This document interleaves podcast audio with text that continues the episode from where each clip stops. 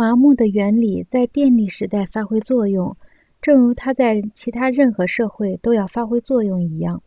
中枢神经系统延伸和暴露以后，我们必须使其麻木，否则我们就必死无疑。因为这个焦虑和电力媒介的时代，又是无意识和冷漠的时代。然而除此之外，这个时代显然又是认识到无意识的时代，因为我们的中枢神经系统。在战略上变得麻木起来，有意识知觉和秩序的任务就迁移到人的物质生活里去了。于是人们开始意识到，技术是自己身体的延伸。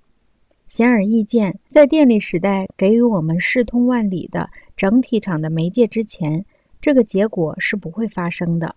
有了这一知觉，潜意识的生活，无论是个人的还是集体的，都被提升起来。赫然进入我们的全部视野，结果社会觉悟以内疚心的原因表现了出来。